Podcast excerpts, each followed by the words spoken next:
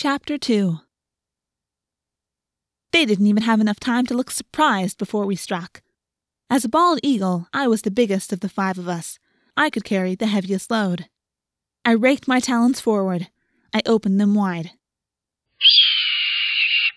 Tobias's hawk let loose an intimidating shriek. My talons hit the gun barrel and closed on it. Tobias slashed the ponytail guy's head with his own talons. Ponytail shouted in pain and surprise and loosened his grip on the rifle. Hey! The second guy yelled. Zoom! I was out of there with the rifle in my talons. With the additional weight of the rifle, it was a struggle getting any altitude. That bird has your gun, Chester, and that other one stole my beer. I glanced over and saw Marco. At least, I think it was Marco. He had the beer can in his talons, half crumpled. They're way too young to be drinking, Marco said in his most parent like voice. I heard the ponytail guy complaining down below. That ain't right, no bird should take my rifle like that. I caught a little breeze and gained just enough altitude to get above the trees, but I was having a hard time. My wings were beating the still dead air of the woods and not getting very much lift. I scraped the top of a tall pine tree and emerged from the woods. Still flapping hard to carry the weight of the rifle, I made it out toward the beach, over the low cliffs at the water's edge. The blessed thermals were there. They lifted me up, up, and out over the water. I relaxed, letting the warm wind carry me higher. I dropped the rifle about a mile out in the ocean. I figured any jerk who would shoot at a bald eagle didn't need a gun. Marco dropped the beer with amazing precision right into a trash barrel. He looked as proud as he would have if he had just thrown the winning basket in the NBA championship. It's been almost two hours, Cassie warned us as we lazily drifted back toward shore. Two hours is the time limit. If you stay in a morph for more than two hours, you're trapped. Forever. There's an old, run down church no one uses anymore, not far from the beach. It has a bell tower, although the bell is gone. We flew there. That's where we had started from. Our clothes and shoes were still piled there. Four pairs of shoes for the five of us. Cassie, still in her osprey body, peered down at her watch lying on the floor. Good. An hour and a half. We should try never to go over an hour and a half. We began to morph back into our human bodies. Morphing takes concentration, when you're going from human to animal, it's harder. You really have to focus. But going back to human is easier. I focused on my human self. I formed a picture of myself in my mind tall, thin, with blonde, shoulder length hair. I focused especially on the hair because I didn't like my last haircut. It was uneven at the bottom. Not that it mattered. I just wish I could do something about the hair when I morphed. Unfortunately, morphing doesn't work that way. The changes began quickly. The feathers that covered me began to melt. They ran together like hot wax. In some places, when my skin reappeared, it would have this beautiful feather pattern for a few seconds. My yellow bill sucked back into my mouth to become white teeth.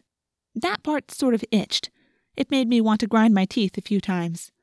My lips grew out around my teeth. My eyes went from pale gold to my normal blue. My legs grew quite a bit, from about three inches to normal size. I looked over at Jake and saw the same things happening to him. Let me just tell you, watching someone morph is not a pretty sight.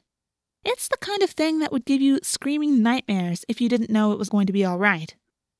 When Cassie morphs, she always does it kind of artistically. Like when she changes into a horse, she does it so it doesn't look totally creepazoid. She has a natural talent for morphing, if there is such a thing. The rest of us just let it happen however it happens. The results can be disturbing.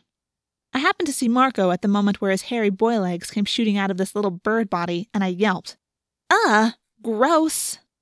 Hey, you don't look so good yourself, Rachel. His mouth was morphing even as he spoke, so the first few words were garbled, and the last were normal. I think what he said was, Hey, you don't look so good yourself, Rachel. He was probably right. I was glad I didn't have a mirror. My tongue grew fat in my mouth, my eyesight became faded and dim. The eagle's mind evaporated, leaving me all alone in my head. My wings became arms.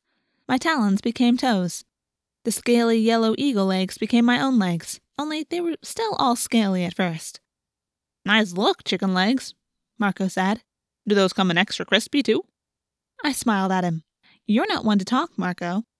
I pointed down at the floor. See, his legs had changed back, but he still had huge osprey talons instead of feet.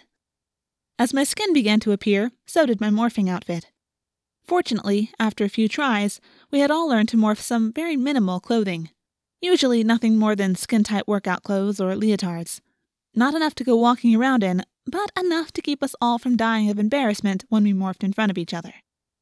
I checked out my friends. They were mostly normal again, with just a few remaining hints that they'd been birds a minute earlier. Jake is kind of a big guy, with brown hair and serious dark eyes, although at the moment his eyes were shining with excitement. Sometimes being in a morph just totally breaks you out. Jake was a lizard once, and he still hasn't gotten over the fact that he ate a live spider. But I guess he enjoyed being a falcon because he was babbling on and on about how great it was. That was so absolute, he said.